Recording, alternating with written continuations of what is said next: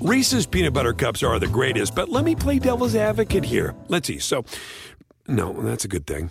Uh, that's definitely not a problem.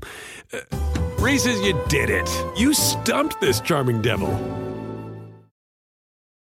I'm Cyndi Lauper. My psoriasis was all over, even on my scalp, which may mean four times the risk for psoriatic arthritis. But Cosentyx works on both. Cosentyx secukinumab is prescribed for adults with moderate to severe plaque psoriasis 300 milligram dose and adults with active psoriatic arthritis 150 milligram dose. Don't use if you're allergic to Cosentyx. Before starting, get checked for TB. Serious allergic reactions, severe skin reactions that look like eczema, and an increased risk of infections, some fatal, have occurred. Cosentyx may lower ability to fight infections, so tell your doctor if you have an infection or symptoms like fevers, sweats, chills, muscle aches, or cough, had a vaccine or plan to, or if IBD symptoms develop or worsen. Learn more at Cosentyx.com or 1 844 Cosentyx. Ask your doctor about Cosentyx. Pulling up to Mickey D's just for drinks? Oh, yeah, that's me. Nothing extra, just perfection and a straw. Coming in hot for the coldest cups on the block. Because there are drinks, then there are drinks from McDonald's. Mix things up with any size lemonade or sweet tea for $1.49. Perfect with our classic fries. Price and participation may vary, cannot be combined with any other offer. Ba da ba ba ba. Thanks for listening to our podcast today. Our title sponsor is Peterson Toyota, a great Ram Nation partner that prides itself on great service and delivering you the vehicle that is right for you. They've been in business for more than 50 years and they are the largest dealership in Northern Colorado. Hop online and check out the new full size SUV 2023 Sequoia. It's got 437 horsepower, 9,000 pound max towing, seating for up to seven or eight people, 14 inch touchscreen. You'll be amazed at that vehicle as well as their entire selection. Peterson Toyota's knowledgeable, friendly staff will help you find the right vehicle for you. If you're in the market for a new or used vehicle, please give Peterson Toyota first shot at your business. Thanks. Enjoy the show.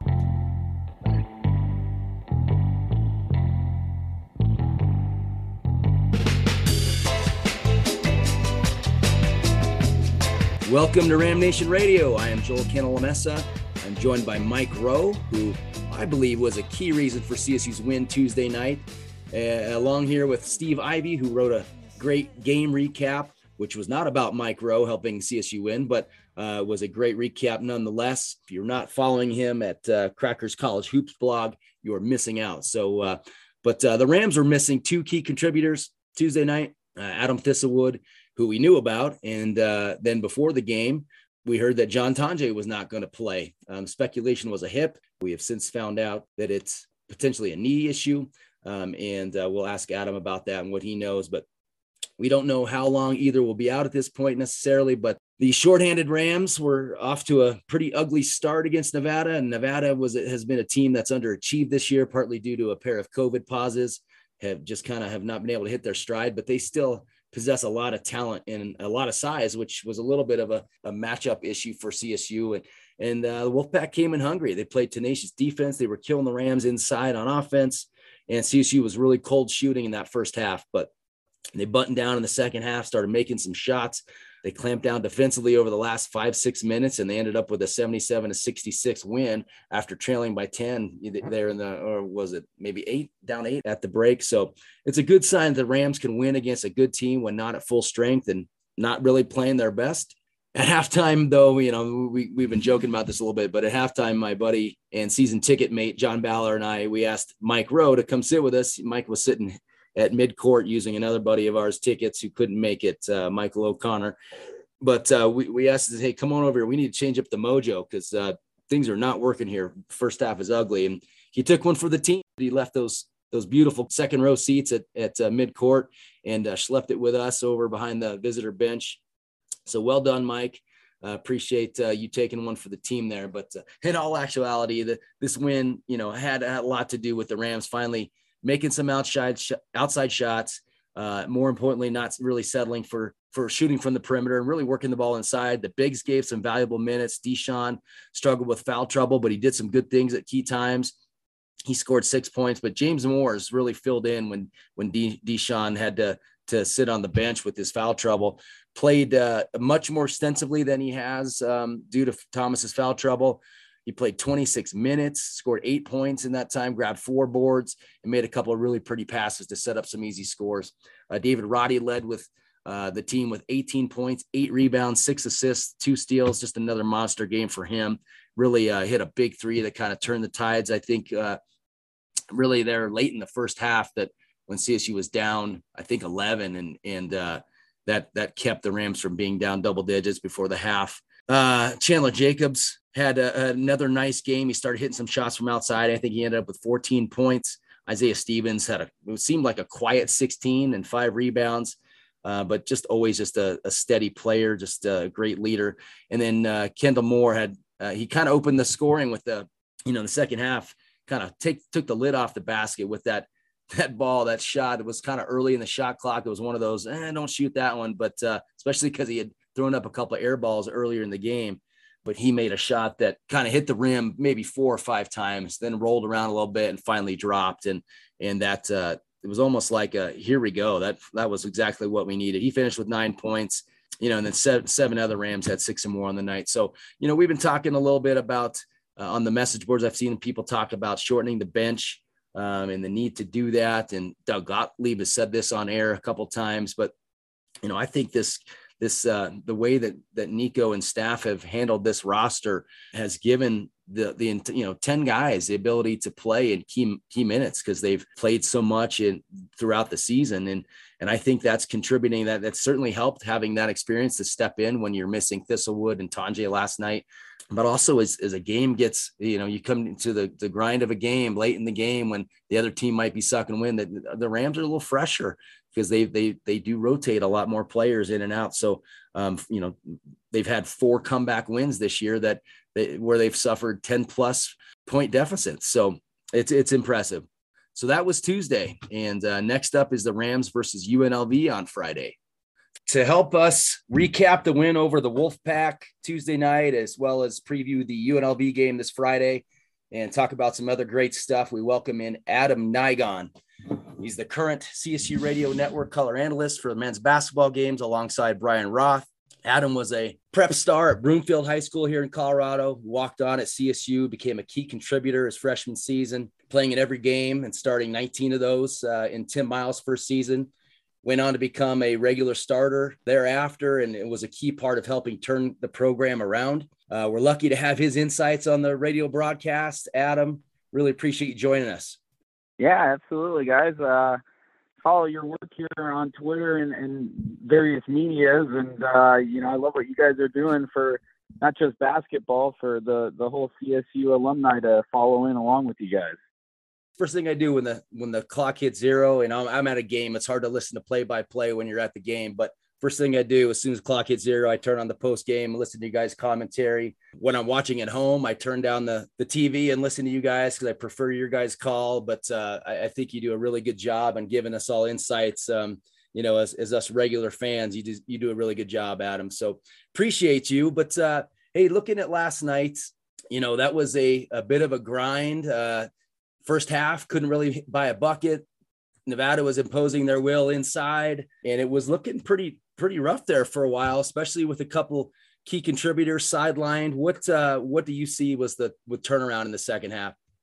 Yeah, man, that's uh, finally started knocking down some shots or just taking more less and making more. I you know our our three point woes right now have really just COVID pause. You know, late December, early December, kind of a, has really affected our rhythm on it from outside. I mean, David Roddy he might be passing the ball at the most elite level in the league right now, and he's playing next to Isaiah, who everybody knows how good a passer he is. But if if Roddy could have a few guys knock down some of those open looks that he's spitting out to people from some of those posts up, I mean, he'd probably easily averaging you know two two and a half more assists a game. So the thing to me was they just started dominating in the paint and forgot about the shooting the three. So you look at some of the numbers: 22 points in the paint second half, 12 points off of seven turnovers for us in the second half. And, you know, one of the hugest things for me, uh, looking back, we scored 50 points in a half, and we hadn't done that since uh, UNC in November 27th, you know. So before that point, we'd have three or four second halves of 50 points or more. So to me, the big key there is that 50 number. We know how good of a scoring team we are, but finally started to get some guys to knock down some shots and starts the show. And obviously, 50 points, what a number. Kendle Moore is is it's it's weird. You see almost like two air balls a game from him uh, now these days. I don't know what's happened to his shot, but but then he'll all of a sudden catch fire, and it really kind of started when he he took it was was almost an ill advised early shot on, in the shot clock, launched that three, and you know bounced around the rim probably five times before it dropped, and after that it seemed like everything kind of got going. He willed that one in, didn't he? He uh, we we talked about on the radio, man. He really willed that one in, and we even said it too. It's like one of these guys, like Deshaun or, or Kendle specifically, are are going to catch fire, and it's going to get everybody else going. It's just going to be one of those things, and you kind of saw that with that shot that he, you know, took every every speck of the rim and backboard to make it. But you know, once that went in, boy, did it set off a, a, a crazy event of, of things for them, and all good because man, he was great with nine second half points all in the second half for Kendle Moore. So really kind of creating all of that, you know, next level stuff for guys to kind of contagiously shoot their threes. And we need definitely a lot more of that. Oh, just from my perspective, that was Kendle. That that shot by Kendle was almost like an fu to the basketball gods. I think he was tired of shooting air uh-huh. balls, and I think that was just yeah. his, his way of making a statement. you said it, it was one of those ill-advised ones where it's like just just let it go you know stop thinking about it just let it go and that's probably why he he made it you know it was but so great to see him finally get it going hey one of the things we've been talking about quite a bit on the ram nation message boards and, and it's kind of been a topic this year as the season's gone by. You hear national pundits like doug gottlieb talk about he, he thinks niko needs to shorten the bench. But as you look at games like last night, especially when you're missing two key contributors, the depth that's been built over the course of the season with the minutes, key minutes being played by by 10 different guys essentially, as well as the fact that you we close really well, it seems like in every game. And it, it, it I think having that depth and having fresher legs when other teams are sucking wind, do you see that as is kind of being a, a real thing with this program right now? Yeah, you know that's interesting how it, how how quickly we can go from one of the deepest teams in the league to to really one of the shortest benches with, you know, just a you know two or three guys really coming off the bench last night, and it's it's it's it's one of those things. It's good to get all these guys like James Morris comes in, plays 25 minutes, hasn't played more than 16 all year, and has a big, huge defensive performance for us and a couple of big buckets down the stretch, and you know, it's it's when guys like that can get more minutes, and and Isaiah Rivera, who honestly he's he's he's a scorer, and he, and he doesn't shoot a lot of baskets as as good as he is. So he can really score the ball too. So when you see him get more minutes, you finally can see what what some of these guys are able to do. It's just they've been so deep. It's just been so hard for some guys to really catch a rhythm. And you know, if it's not your night early in the game, you know, you can get buried in that bench pretty easily you guys talked a little bit about this after the game, but uh, the performance of James Moors and the when he played 26 minutes last night gave a lot of key minutes, especially with Deshaun in, in foul trouble. But um, yeah, he made a couple big buckets and a couple huge rebounds, but he also made a couple dishes that, that were really, really pretty that set up some easy buckets. Um, there was one in particular we he fed uh, Roddy in the lane and for a dunk. And uh, what what what can you say about his performance last night? And it's it's got to be strange for him considering he played a lot more last year and has had to kind of accept a different role this year. But when he was called upon last night, he really stepped up. Yeah, he, he was starting too most games. And so now it's it's a real different thing where Deshaun showed up in the offseason ready to, to kind of change his mentality, came in, earned his starting spot. And then all of a sudden, you know, if you hear that interview we did with James Moore, is just he's just ready for his moment. You know, he didn't really complain or do anything but kind of work his tail off and wait for you know his number to get called. And you know, James did so good last night, but uh, but obviously some things that you know he doesn't do as well as Deshaun Thomas, and that's why they go defense for offense because a few times in that game, even specifically last night, he gets a wide open dump down pass. I forget who gives it to it, but you know, he's just a little too slow going up and gathering and getting to the rim to where he just gets fouled. Instead of getting to the rim quicker, he gets that and one where, you know, you see Deshaun Thomas catch that ball and he gets the and one. So, you know, you see the difference in the in the players' mentalities, but it's just one of those things where you know, it's such a, a luxury to have a guy like James and, and the mentality that he has coming off the bench, just really willing to do anything that it takes to, to play winning basketball.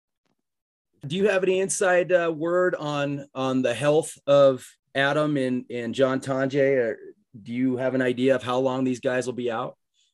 So I, I, you know, obviously I know what people, you know, on everybody else knows. I know Adam has he's been dealing with a heel issue. I know they were getting an MRI to kind of figure out what was going on. Nothing in an X-ray showed much, but you know, just if there's fluid in that and you can't really, you know, run, you know, it's just right in your heel, so it's hard to play through that. And then, you know, Tonje sounds like it's a meniscus issue. Um, again, I, I guess they were getting an MRI today or yesterday and awaiting results, but you know, even if it's a partial meniscus thing, I mean, typical guys are out, you know, two to four weeks with something like that. If it's, you know, nothing too major, but certainly a tear would be a whole different issue. And, you know, the Rams, it's just it's just been really tough, you know, down in the last couple of weeks finding somebody to really get going offensively. So certainly you're losing a guy like Tonje, who's your third highest scorer, is certainly a, a cause for concern. What uh, what can you tell us about this matchup with UNLV? Uh, man, uh, basically Bryce Bryce Hamilton and, and Donovan Washington. I mean, they, those are the two guys who are going to take probably 60, 70 percent of the field goal attempts for sure. And I'm, I'm sure if you've watched the league the last couple of years, I mean, Bryce Hamilton's basically a baby James Harden out there, and he's the lefty. Looks just like him. He scores just like him. He gets to the free throw line, and you know they're just basically those two guys. If they can catch fire, everybody else kind of plays their role and lets them do their thing. So certainly a capable game that you know we should come out victorious, but you know, gosh, if we can't make our outside shots and we struggle to shoot the ball from, you know, we're gonna we're gonna let a lot of teams hang hang around, you know, like we did early in the conference. Hey, real quick, uh, I saw on Twitter today that Donovan Williams is out out for uh, Friday. He's got some kind of leg injury, so uh, it'll be Bryce Hamilton against oh. the Rams, I think, on uh, Friday. Okay, versus everybody. yeah, probably. And and still, I mean, he's got you know, two of his last three games are, are 30 plus point victor, you know, games. So it, it, is you know, one of those things where, you know, a guy like last night, Cambridge Jr., who, who doesn't shoot the ball particularly well, but you know he's going to let it go, and just takes a, those guys to see a couple, and, and the Rams could be in for it. Yeah, this UNLV team is obviously rebuilding, um, but they've played some really good teams tough. Is this? Uh, I mean, is this? Is this? I, I think. Are we seeing everybody give CSU their A game? Is that kind of a byproduct of when you are the preseason favorite to win the league and and you're now 16 and 1 and, and ranked? Is this a real thing where where we're seeing the everybody's best shot and and can expect pretty much the same as UNLV comes in Friday?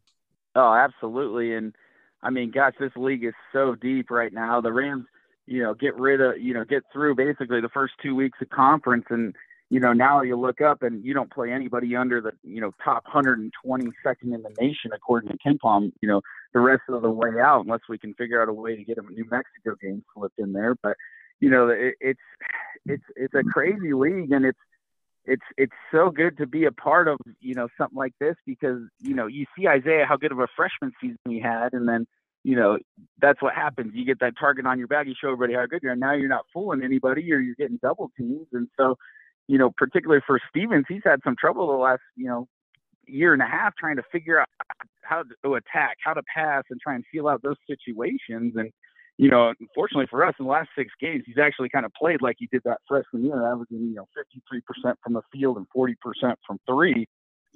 But then you got Roddy, who, you know, everybody knows who Roddy is, what he can do, and you just nobody seems to even stop Roddy. I mean, he's got such a good feel for which way the double team's coming from and where the, the, the bailout pass is. And it's not just a bailout pass, it's the wide open look in the corner across court. And, you know, man, I'm going to keep nailing it on the head. But if we can somehow knock down that shot for us, I mean, we are going to be a, a tough team continuing to, to win down in March. And just just to touch on Roddy, I know I'm a little all over the place here, but he's averaging 2.7 offensive rebounds per game in conference, and he had 13 in the previous 10 non-conference games. So, I mean, this is a guy who's, who's not only shooting the ball well, but he's really just playing bully ball out there, and it, it's really fun to watch, especially as you know the Rams start winning some some real serious games. We're excited for Friday. It's going to be a, a big game, and it's also the bigger than basketball game. I know Steve will be honored along with uh, a bunch of other cancer warriors that night. So uh, a big reason to get everybody out. Hopefully the I know the students have really stepped up this year. It would be great to see the general public also fill those seats as well. So um, looking forward to Friday.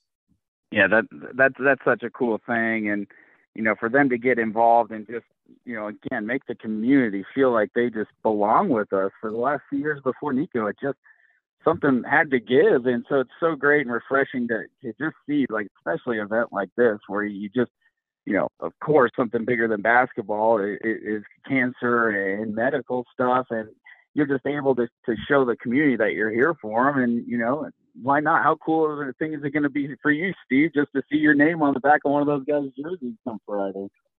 Uh, Adam, it's it's an it's a blessing. It's a dream come true for me, and I've I've talked about it on my blog and on uh, Twitter. But you know, the fun thing is, I had a nice conversation with Joe Deciman last night, and he's going to tell Jalen Scott, "You don't wear your warm up shirt tomorrow night. You're just you're warming up in your jersey so that Steve, Steve can be seen." And that that was extremely touching to me that Joe would uh, Joe would offer up something like that. That shows I love you that, man. None of those kids should. Yeah. yeah, I love that, man. None of the kids should should wear it all night, and you know, loud and proud, and and hopefully we give you guys a, a 50 point blowout, man, because you guys deserve every part of that. Well, I told somebody if we lose the game, I'm blaming myself. That's my personality. So uh, I would much rather see a 50, I would much rather see a 50 point win. All right. So Adam, first of all, Mike Rowe, and uh, thanks for joining us. You know, we really appreciate it. Um, so thanks for recapping the game last night and, and, a little bit of a preview for Friday. But we want to get into uh, your playing days here. Um, yeah, boy. So, so you're a local guy, went to Broomfield High School. You know, you had a great run in high school. You know, started. Uh, we're on varsity from your sophomore year on. Won state in 2004. In 2005 and 2006, you were all state here in Colorado. Um, what were your options to play at the next level coming out of Broomfield? oh man, I don't I don't know. I'm I'm a little embarrassed to tell you this, but the only team that really came hounding down my door was Black Hills State, and uh, at that time they were only NAIA, and I for sure had no interest in, in going to South Dakota or anything like that. So I, uh, you know, I I I kind of was just out of options out of high school. I really I, wasn't that you know flashy of a player, I guess, to even you know get on anybody's radar. So luckily for me, I had a you know a high school girlfriend who decided to go to CSU, and I said, oh, why not? I'll go up there, go to school, and you know just just kind of worked out after my freshman year. Dale, Dale Layer and everybody kind of cleared house and you know revamped that basketball team, and one thing led to another. I you know walked in the wrong door one day and ended up being a basket a division one basketball player so, uh, so hey, Adam, this is Steve again. Uh, so the call goes out when you're when you're a freshman. Miles comes in. We have like two scholarship players after he has to launch uh, uh, the entire, pretty much the entire team, and Jason leaves. Um, so the call goes out for tryouts for walk-ons. I'm not sure any of us ever heard the inside details of that entire process. I think we'd love to hear you uh, walk us through what you went through with that whole process of of uh, of, of, of, walking on. Uh, how did it start? How did it go? How did you get selected? Yeah, so you know, I guess I grew up, you know, locally in Broomfield playing against um, Devon Beitzel up at Northern Colorado. Um, you know, I'm sure you guys know familiar. He is an absolute legend up there. They, you know, went to the tournament his senior year in 2011, but anyways, I, I went to the CU UN, or CSU UNC basketball game my freshman year as a student, sat in the stands and saw him out there playing against you know everybody, and just was like, oh, that's pretty cool. You know, I played against him. I could probably go out there and at least you know maybe do half the things that he does or something. So you know, I I mentioned that to my high school coach in passing and next thing I know, he was up at CSU for one of those, you know, summer team camps with his high school team, and he had met with Craig Smith randomly and was saying, "Hey, I have a kid here. He, you know, was thinking about walking on, and you know, those guys." They had no clue what to do. They were like, "Oh, you have a, an actual body that can run up and down. Yeah, get him to summer gym. Let's, you know, throw him in, you know, some pickup games because we just need a body to go up and down the floor." So I, you know, walked into that door. You know, I played with them probably a month and a half that summer.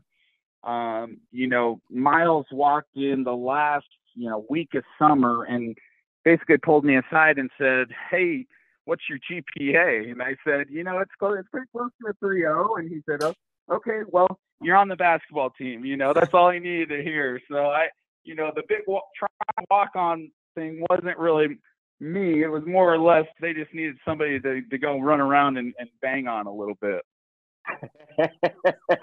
so, but when you got the word that uh, you had a spot on the team, what was your reaction? What, who, who who's the first person you called? Well, I, I had to call my dad. You know, my dad's one of my biggest supporters. You know, and then a couple of my friends, and you know, they oh really, you know, you know, and it's one of those things where you know, and then Stu Creason, you know, he was basically the only one left from that team from the previous year. And what a great guy to have kind of stick around just to, you know, show you the ropes. He kind of took me under his wing a little bit. You know, I, I, I'd say the only reason I made the team was just because I was feeding him the ball in, in, in summer league games and, you know, letting him work because not everybody else was doing that. So I, I got to give a lot of props to him for kind of getting in Miles' ear all summer and letting me know that there was a guy who kind of sort of play, and you know the rest is history. And I, I ended up making an okay player of myself. Yeah, I just as an aside, um, I met your dad. I believe it was the 2011 game in Wyoming. Uh, I went up there oh, with a friend. That was a, the snow, the, um, an amazing snowstorm. I think there were probably 80 people in the entire uh, uh, when the game started, and we and I sat with your dad, and we had a great time. He's just a great guy. I hope he's doing well right now. Yeah. So just a funny story about that. You know, I would get in players tickets, and you know those are you know right behind the bench and Moby and all that stuff. Well, my my dad's a little too uh, you know high energy and and yelly kind of guy to where he he'd always sit himself up high in the rafters, up high in Moby, man, and every every game I go through lines I point up to him, but it was uh, it was our thing, and it's uh, it's pretty funny, man. He just is a little too fired up. He didn't want to, you know, embarrass himself in front of some of the players, you know, parents. That's cool. Well, it's, so so it's one thing you, you earned your spot on the team, but ultimately you were given a scholarship, right? So when when did when did that happen, and how did you learn you were being awarded a scholarship, and what were your emotions there? Yeah, uh, pretty pretty cool moment there. You know, I basically after freshman year, you know, I, I played as much as I did that they they again just kind of had a scholarship available and I, I was able to get my I think it was just books and tuition. So it wasn't even a full ride, it was at least just that. My junior year, you know, I did get a a full ride and gosh, I felt like I was, you know, getting paid to play professionally, you know, when I got that stipend. It was so cool and you know, I'm not a lot of people do actually know this. My senior year, I actually wasn't on scholarship. They uh, our APR was so bad over the four years previous that they had actually been sanctioned and lost a scholarship. So there just wasn't another scholarship available to even my senior year give me one. So wow. I technically started and finished my career as a walk on. You know, luckily for me, I, you know, being a, a 50 year guy who played four years, you know, I, I didn't have many credits to take that last senior year. Wow, wow. that's incredible. I did not know that. So I'm the ultimate team guy, taking taking the taking the bullet, you know, and not getting that scholarship. But you know, I wasn't going to leave that team and what we had built and what we were going. So it was, you know, no big deal to us. I was just happy to be in that room. Love it. Uh, taking taking a bullet for Tyler Smith being part of uh, Carmelo's posse, probably. yeah, maybe maybe they had to give Dorian Green that scholarship or something. You know, it was a, a, a legendary changing moment. You know, me giving that up. Let's let's just leave it at that. There we go. There we go. All right, let me pause real quick. Give a shout out to Ginger and Baker. Their amazing chefs have created some outstanding specials for Valentine's Day. So make your reservations now. In the Cache, they're going to have halibut with forbidden rice and a blood orange gastrique. In the cafe, you can choose from mahi mahi with strawberry mango salsa or little cranberry ranch wagyu with cognac sauce. These great dishes will be available through Valentine's weekend and they'll be open from 9 a.m. to 10 p.m. on Monday, February 14th. So if you want a special place to treat your significant other, try Ginger and Baker. Make those reservations now. Support Ginger Graham, our great friend uh, and supporter of Ram Nation, as well as this awesome Fort Collins gem of hers, Ginger and Baker. So, so Timmy comes in and the program implodes. Uh, Kilby shoots the couch. Tyler Smith decides he wants to be a DJ. Uh, Stephen Franklin finds a credit card and goes on a joyride. Uh, Stephen Gilling transferred. Jason Smith enters the draft. Being around the team, like, what was all this like at that time? Oh man, it, well, you know, all that stuff luckily had happened right at the end of the season and kind of, you know, earlier in the, you know, year before that summer league. But you know, the the Gilling thing where he, you know he had stolen a credit card or done something, you know, that was you know right in the middle of summer league. We were playing, and then all of a sudden he just wasn't there the next day. So that was probably the weirdest part, and you know probably the first headache Miles really had to deal with at that level. And then you know all of a sudden over the next two years we had guys in and out with all sorts of different issues and getting cut or you know getting in trouble fighting with their girlfriends and it was just one of those things where man for those first two years and you just couldn't seem to you know, really get the type of guys that we needed to that that were going to stick around long term and that you could actually, you know, remember year to year. So how how hard was it to gel with with you had so many walk-ons, late transfers, you know, a ton of incoming freshmen uh, that came in.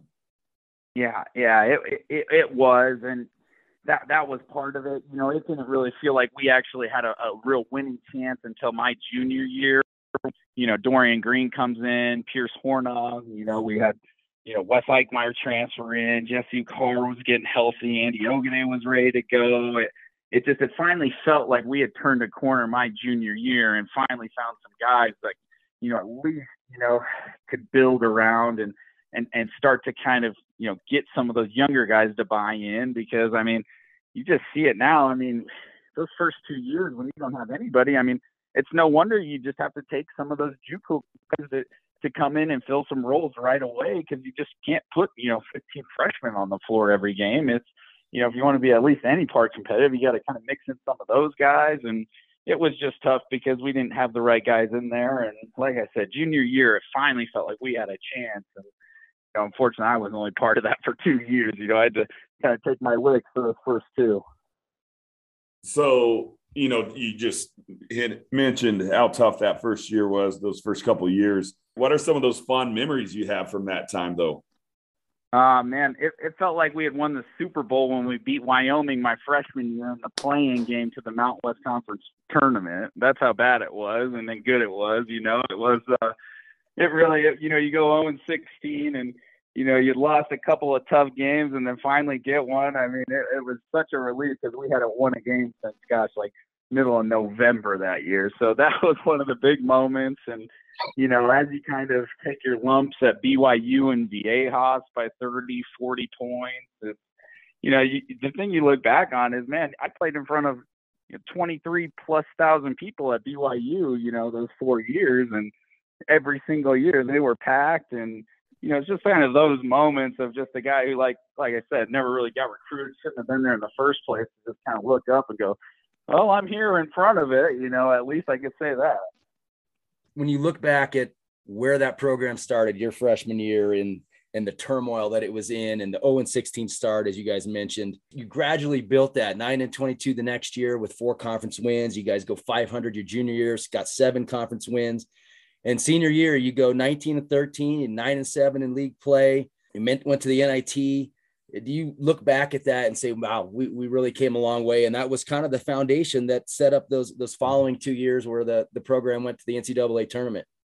Yeah, and that man, you look at you look at that that 2011 year. We, we the Mount West was was pretty much as, as good as it has ever been with Kawhi Leonard, Jimmer Fredette, you know, UNLV had just such a good program with Lon Kruger, and then New Mexico Steve Alford was always tough, and it, you know, looking at that year specifically, we had 19 wins, and I think we still had five games to go. But you know, we lost to Air Force, couldn't hit the broadside of a barn, which you know is not really uncommon these days down at Clune Arena. But we uh, we we kind of fizzled towards the end, and then man, right day before Mountain West Conference tournament, I I got rolled up on and I got hurt my senior year, and I uh, I actually wasn't able to play the NIT or the Mountain West Conference tournament my senior year. So that kind of uh, leaves a stale taste in my mouth. But uh, you know that is kind of how it goes too. So you brought up 2011.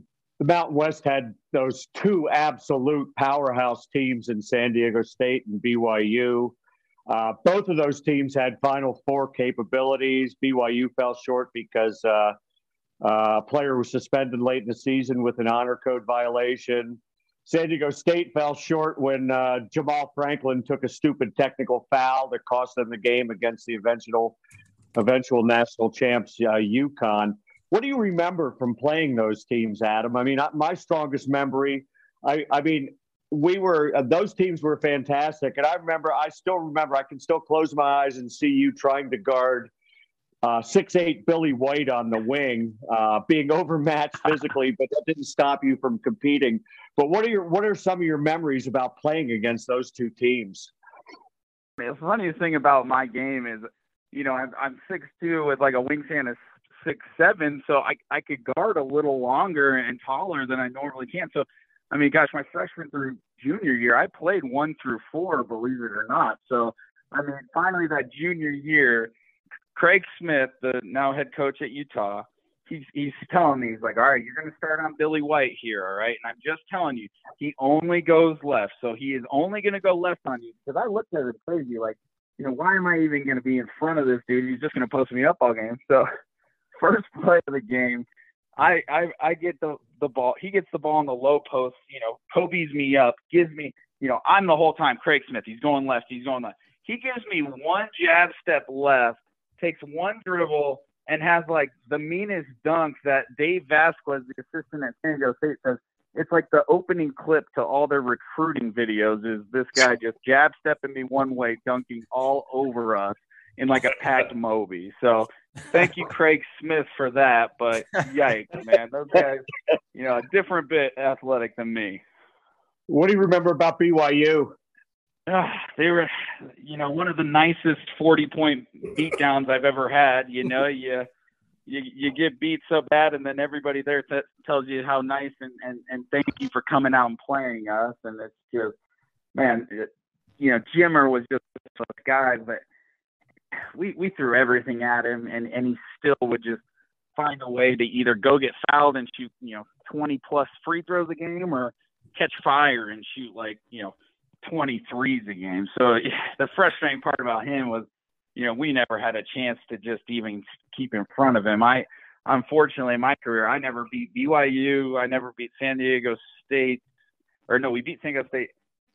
Uh, maybe I didn't beat San Diego State, but uh, yeah, those two, yeah, never beat those two teams actually. So that's kind of the toughest part is, you know, you forget Viejas with all those guys. They had about you know five pros on that San Diego State team, and like you said, Jimmer and then Brandon Davies, who you know got kicked off of that team, but yeah, they were really good.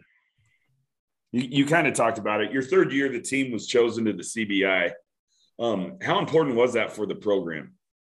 Uh, that that's an interesting one because uh, the CBI was one of those things where you know coach kind of asked us. It was one of those things we hadn't played in the you know postseason. We we really wanted to, but you know, you you figure you, you had to take us down to Morehead, Kentucky after the year was over to play in a, a, a first year tournament that nobody had any idea what what it was even about. And so our mindset going into it was, yeah, you know, we got to go play this Morehead State, and you know, they got this guy. I don't know if you know his name, but you know, Kenneth Faried. You know, he can really jump and he's really athletic. Watch out. Well, well, he pursues to just have about 20, you know, rebounds and 18 of them offensive rebounds and you know 20 points. So we got a uh, a, a little licking down in Morehead, Kentucky. Let's just put it that way. And you know we kind of uh, shaped up quick with Miles after that one. I figured you know we weren't even going to put ourselves in a position to play in that tournament the next year. speaking of Miles, um, what's your best Tim Miles story? And no pulling punches, Adam. Okay, I want to hear the best.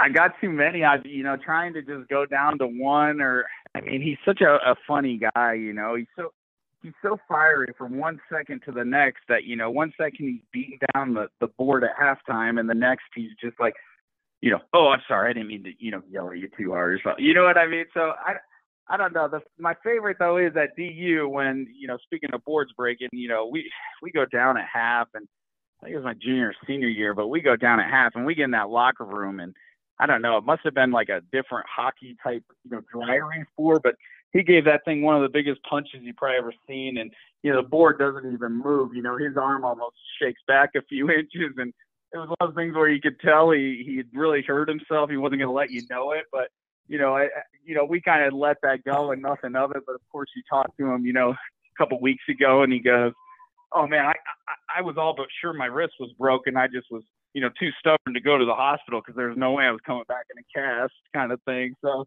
you know, that might be one of my favorite Tim Miles stories. There, you know, his grittiness to not go to the hospital when he thought he broke his real wrist.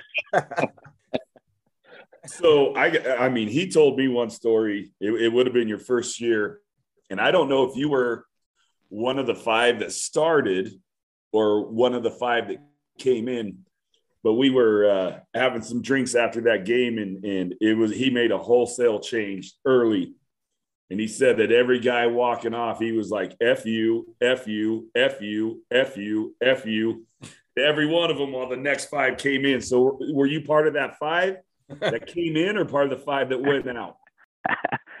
and he was he was pulling out all the stops that freshman year. We we were doing everything.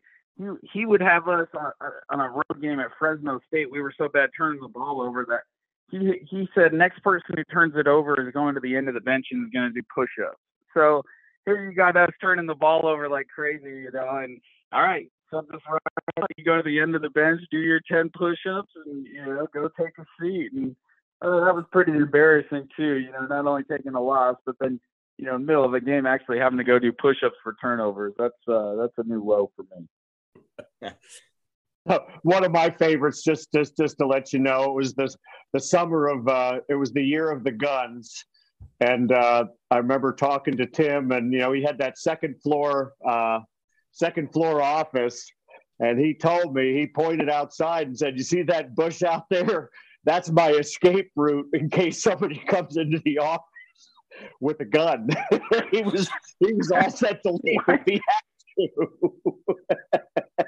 Wow. Uh, that doesn't surprise me much, man. That guy he's he's he's as much of a salesman as anything else, isn't he? So he's uh you know, he's really struggling this year at San Jose State and I again on the broadcast I mentioned it to Brian, he's he's just got to be careful because I I'm sure there might have been another coach along the way who didn't win a single Mountain West Conference game. I'm just not sure if there's two Mountain West coaches, you know, who have had two zero and 16 seasons. So I, I don't know. He, he's going for the all-time record, so he's got to be careful over there. I, I hope they pull at least one or two out before they get to that point. So, so you played for Timmy as well as Niko, who was an assistant back then. You're the color analyst the, for the team now. And so you see Niko up close and personal all the time. So, what are some of the similarities between them as head coaches, and, and what are some of the differences?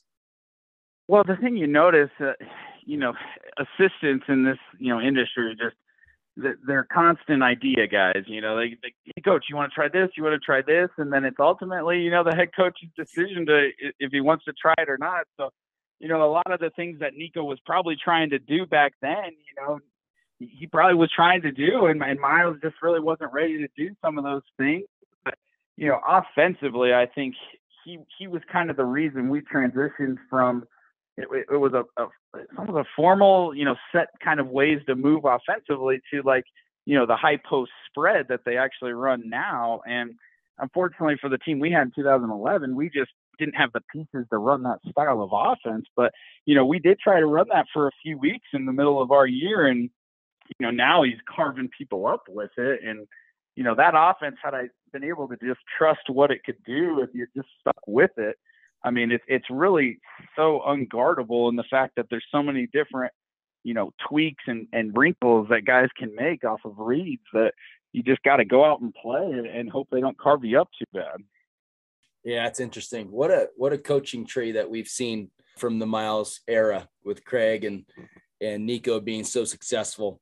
When you look back at the transition and the evolution of the program that happened under under Tim, Nebraska's no hotbed for for college basketball. He performed well, never got him to that next level that they all wanted. But after he was ultimately let go there and he went into that brief stint uh, for for TV, were you surprised that his next best option was San Jose State? I mean, San Jose State is is about the low as the lows in the league for sure, and and probably one of the lowest in the country.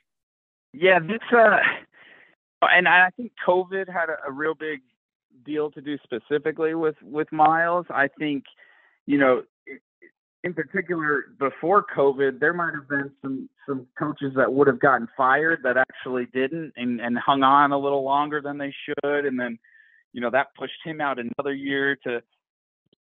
You want to take a, a job where you know you can be successful, but you also in that business can't get forgotten about either. And so mm. I think he just was kind of at a point where you know, everybody knows San Jose State's not the greatest job, but at some point you, you do got to be relevant still, and you've got to find a way to, you know, make lemonade out of lemons sometimes. And Miles is is one of the best at doing that. So, you know, it's no wonder a, a San Jose State would take a chance on him, and you know, he's already got them kind of winning a lot more games than they did last year, and starting to build some buzz over there. But uh, he's definitely got his hands full, and I, I really do hope he gets you know, one more crack at a really good job because he deserves it.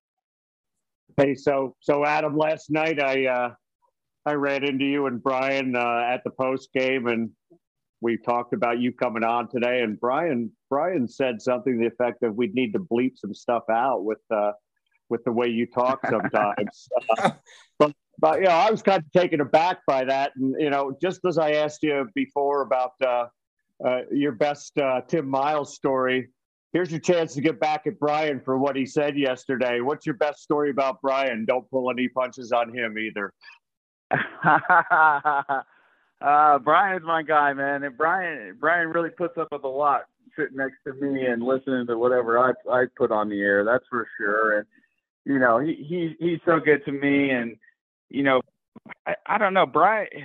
He's just so easy to work with. I mean, he's so good at what he does that you know, I kind of squeak into sometimes. And I, I remember briefly in my first kind of couple games as I was figuring things out, I kind of did one of those, uh, I don't know, a guy gets a fast break and I'm kind of like, oh, shoot it or go, you know, kind of, and he kind of just spots me, goes, dude, that's not radio. You don't do that. Just wait till, it, you know, it, he kind of, you know, firmly sat me down and, and showed me the rules of radio. And it was such a kind of way of telling me how wrong I was doing things that you know he's such a good guy and that's kind of like who he is and how he does things. That's cool. So so you joined Brian in the booth in in 2016.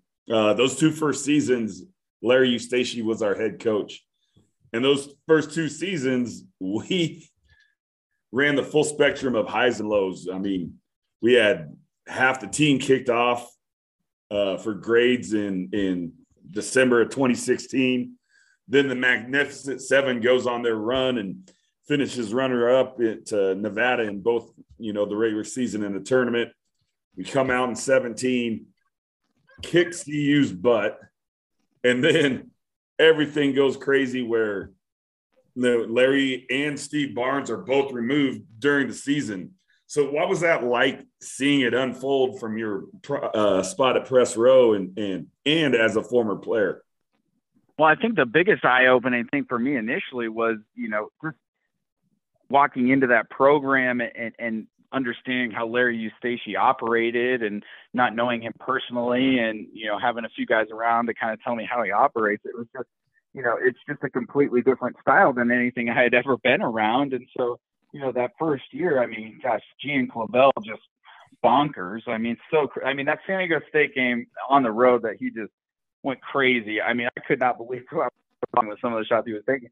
So they, you know, they go on that crazy run and and they're so good, but then that next year they, the wheels really came off, and you know, it was just one of those situations where every day it seemed like I had shown up to do a game. It was something crazy had happened and it was nothing to do with basketball completely, you know? So it goes back to one of those things where, you know, you get a lot of those, you know, second chance type guys and you know, if they're not, you know, the best people off the court, you're going to be dealing with a lot more things that don't have to do with basketball. And it's just unfortunate that all that kind of, you know, unraveled the way it did. And, you know, thank, thank gosh that honestly Joe Parker hires Niko Medved because he kind of, you know, poached him from Drake. Drake really had him locked in. He kind of pulled his name back, and Niko really wasn't that publicly a candidate. And I honestly thought we were going to hire Craig Smith or Jeff Linder over at Wyoming now, and you know, here comes Niko from the woodworks, and it's been the best thing to really happen to the program, and you know, since Tim Miles got hired in 07. So, last question for me, and this is one that I always ask our former athletes when when they uh, when they join us on the podcast. Uh, so when you were in school, where was your go-to bar? oh, so this, okay, this is a cool podcast, and I should have really let my guard down earlier. If you guys, okay. Uh, so when I went to school, the big one for us was, of course, Wash Bar was still around and, and a bar. Um, monkey, what was the monkey one? Uh, Drunken Monkey. Monkey one was Drunken Monkey, and then Tony's were kind of the go-to. You know, obviously Lucky Joe's and Bondi were there, but those were kind of the main three that we kind of smooth around the most, I guess you could say.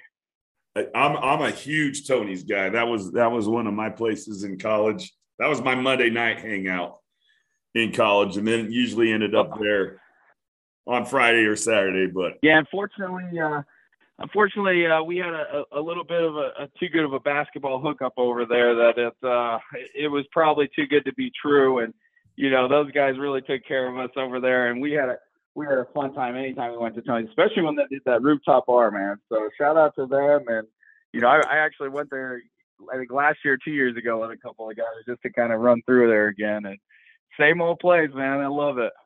Yep, hasn't changed at all. Very cool. Hey, Adam, what do you what do you do outside of uh, calling games for CSU? Yeah, um, so I uh, own and operate a, an event center with my family in Broomfield. Um, it's the Chateau at Fox Meadows. We primarily do like weddings and private parties.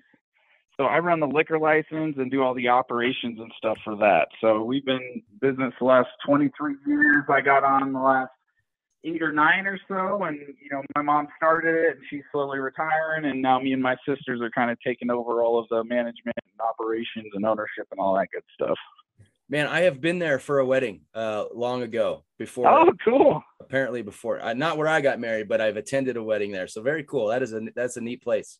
That's awesome. How, yeah, I appreciate it, man. It is. You know, it every every every now and then you say that, and somebody's like, "Yeah, just like you. Oh, I've been there before, you know, or I know somebody." And you know, like actually Jesse Kurtz at the Mount West, he actually got married there. So it's just kind of one of those small world things, man. It's so cool. That is very cool. Obviously, it's fairly flexible for you to be leaving town all the time and and uh, you know most of your games are are in the evening anyway. So does it work pretty well to to juggle those two things?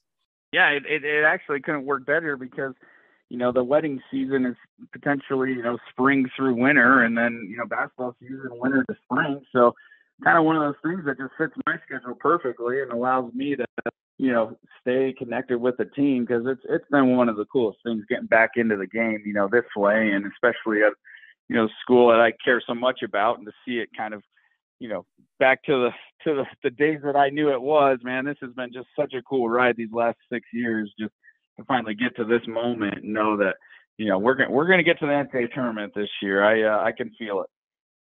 Uh, I wanted to ask you about that as well. Like, how high is the ceiling of this this program, and is it a you know obviously they've got the ability to win a, a conference championship. Is that something you foresee them getting done? And then if they do continue on this trajectory, what can they do in the NCAA tournament?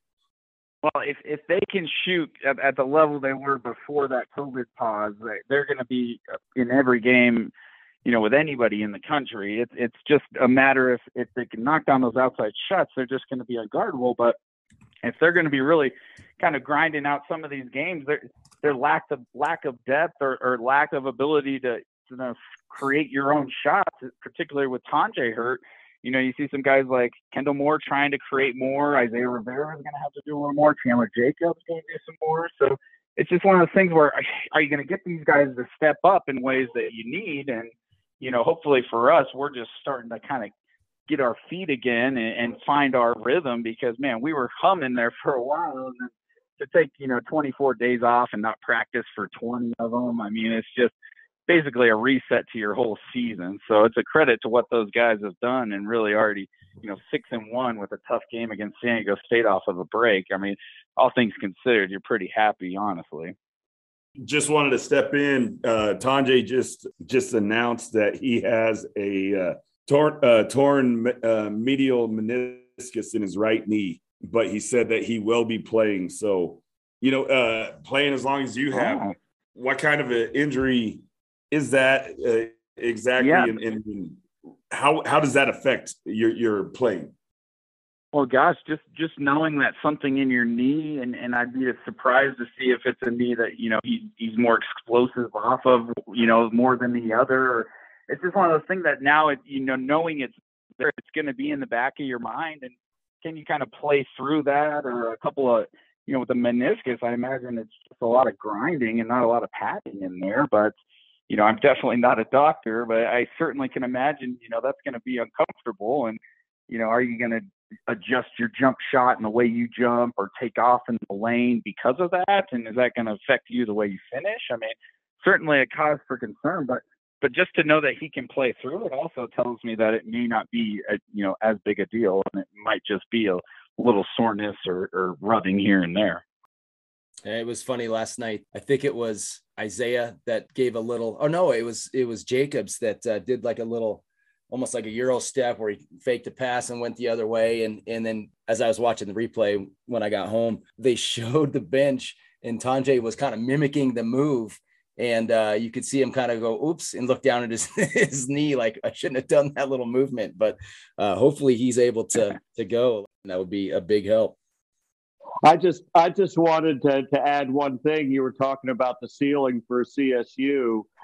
Um, and if they can get back to shooting the ball like they're capable of, you know, we have that double digit win over Creighton and you know Creighton Creighton beat a pretty good Villanova team by 20 points. And then you know we have that close win over Mississippi State. And if you look last night Mississippi State went into Lexington last night and took Kentucky to overtime. Um, we can play with pretty much anybody. I mean Kentucky's been as hot as anybody. If Mississippi can State can stay with them we certainly can if we if we shoot the ball. And it's a it's an interesting kind of team, but it's got to be fun for you, um, especially if they get uh, get going at that level that they were. That uh, you know, calling games is going to be awesome for you. You got to be looking forward to that.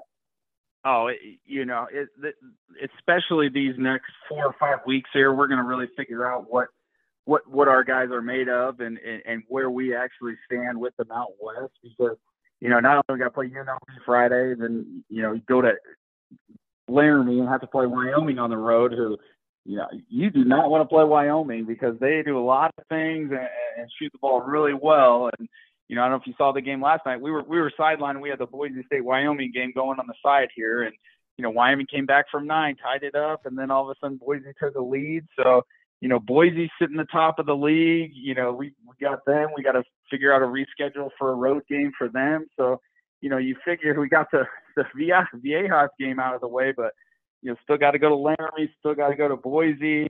You know, still got to go to some of those places, and it's it's it's gonna you know it's gonna be kind of a gut check for the Rams, and I you know I just really hope they can kind of find that rhythm, especially behind the three point line, because you know, everybody other than Roddy Stevens and Lake right now, we're shooting sub 23% from three up until last night. So, you know, that is, that's a, the number that really concerns you as just really relying on three guys to knock down shots is not going to, you know, take you deep into March, like you had said.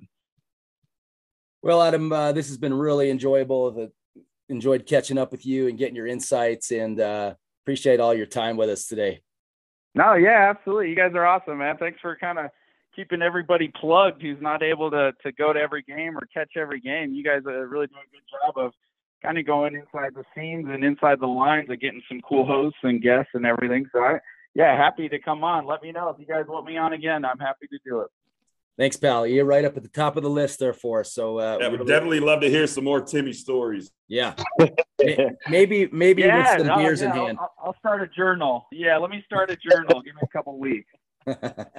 All right, buddy. Thanks a lot. Adam, we'll see you thanks Friday night. Keep up the great work. I appreciate it. All right. Yeah, thanks, guys. Let's go. Let's get into March here. All right. Take care. See you, All right. Thanks a lot. That was great. Our guest, Adam Nigon, was brought to you by Mighty River Brewing Company. They've been such great supporters of Ram Nation. I ask our fans to give back to them. They've got a dozen beers on tap. I encourage you to try one of their newer releases, the barrel aged series called In the Deep. It's an English old ale that's aged in old elk bourbon barrels. It was released back in December and it's available on draft in the tap room or in four pack cans to go. And uh, owner Dan Miller is a great Ram fan, a longtime Ram Nationer, and you should stop in, say hello to him, tell him thank you, and uh, enjoy some beer. Show Ram Nation on your phone, get a dollar off your beers. That's Mighty River Brewing Company. I want to thank our guest, Adam Nigon. You can follow him on Twitter at a Nigon underscore 12. Sure was enjoyable catching up with him. We got a big game Friday night, both for our team and our man here, Steve Ivy, and all the other cancer warriors that are being honored as part of the bigger than basketball game. Hope you get out and support them all. Man, the students have been so tremendous all year, and especially these last couple uh, games since they've been back in session. Would love for the general public to to follow suit. They've been a little slower to come around, but I think with some of these big games coming, uh, we're going to see Moby packed, and I hope it starts Friday night. Thank you all for listening. Have a great rest of your week. Go Rams. Reese's peanut butter cups are the greatest, but let me play devil's advocate here. Let's see. So, no, that's a good thing. Uh, that's definitely not a problem. Uh, Reese's, you did it. You stumped this charming devil. I'm Cyndi Lauper. My psoriasis was all over, even on my scalp, which may mean four times the risk for psoriatic arthritis. But Cosentyx works on both. Cosentyx secukinumab is prescribed for adults with moderate to severe plaque psoriasis 300 milligram dose and adults with active psoriatic arthritis 150 milligram dose. Don't use if you're allergic to Cosentyx. Before starting, get checked for TB. Serious allergic reactions, severe skin reactions that look like eczema, and an increased risk of infections, some fatal, have occurred. Cosentyx may lower ability to fight infections, so tell your doctor if you have an infection or symptoms like fevers, sweats, chills, muscle aches, or cough, had a vaccine or plan to, or if IBD symptoms develop or worsen. Learn more at Cosentyx.com or 1 844 Cosentyx. Ask your doctor about Cosentyx. At Amica Insurance, we know it's more than just a car. It's the two door coupe that was there for your first drive, the hatchback that took you cross country and back, and the minivan that tackles the weekly carpool. For the cars you couldn't live without, trust Amica Auto Insurance. Amica. Empathy is our best policy. Everybody in your crew identifies as either Big Mac Burger, McNuggets, or McCrispy Sandwich. But you're the filet fish Sandwich all day. That crispy fish, that savory tartar sauce, that melty cheese, that pillowy bun. Yeah, you get it. Every time. And if you love the filet of fish, right now you can catch two of the classics you love for just $6. Limited time only. Price and participation may vary. Cannot be combined with any other offer. Single item at regular price. Ba-da-ba-ba-ba. Walmart Plus members save on meeting up with friends. Save on having them over for dinner with free delivery with no hidden fees or markups. That's groceries plus napkins plus that vegetable chopper to make things a bit easier. Plus, members save on gas to go meet them in their neck of the woods. Plus, when you're ready for the ultimate sign of friendship, start a show together with your included Paramount Plus subscription. Walmart Plus members save on this plus so much more. Start a 30-day free trial at walmartplus.com. Paramount Plus Essential Plan only. Separate registration required. See Walmart Plus terms and conditions.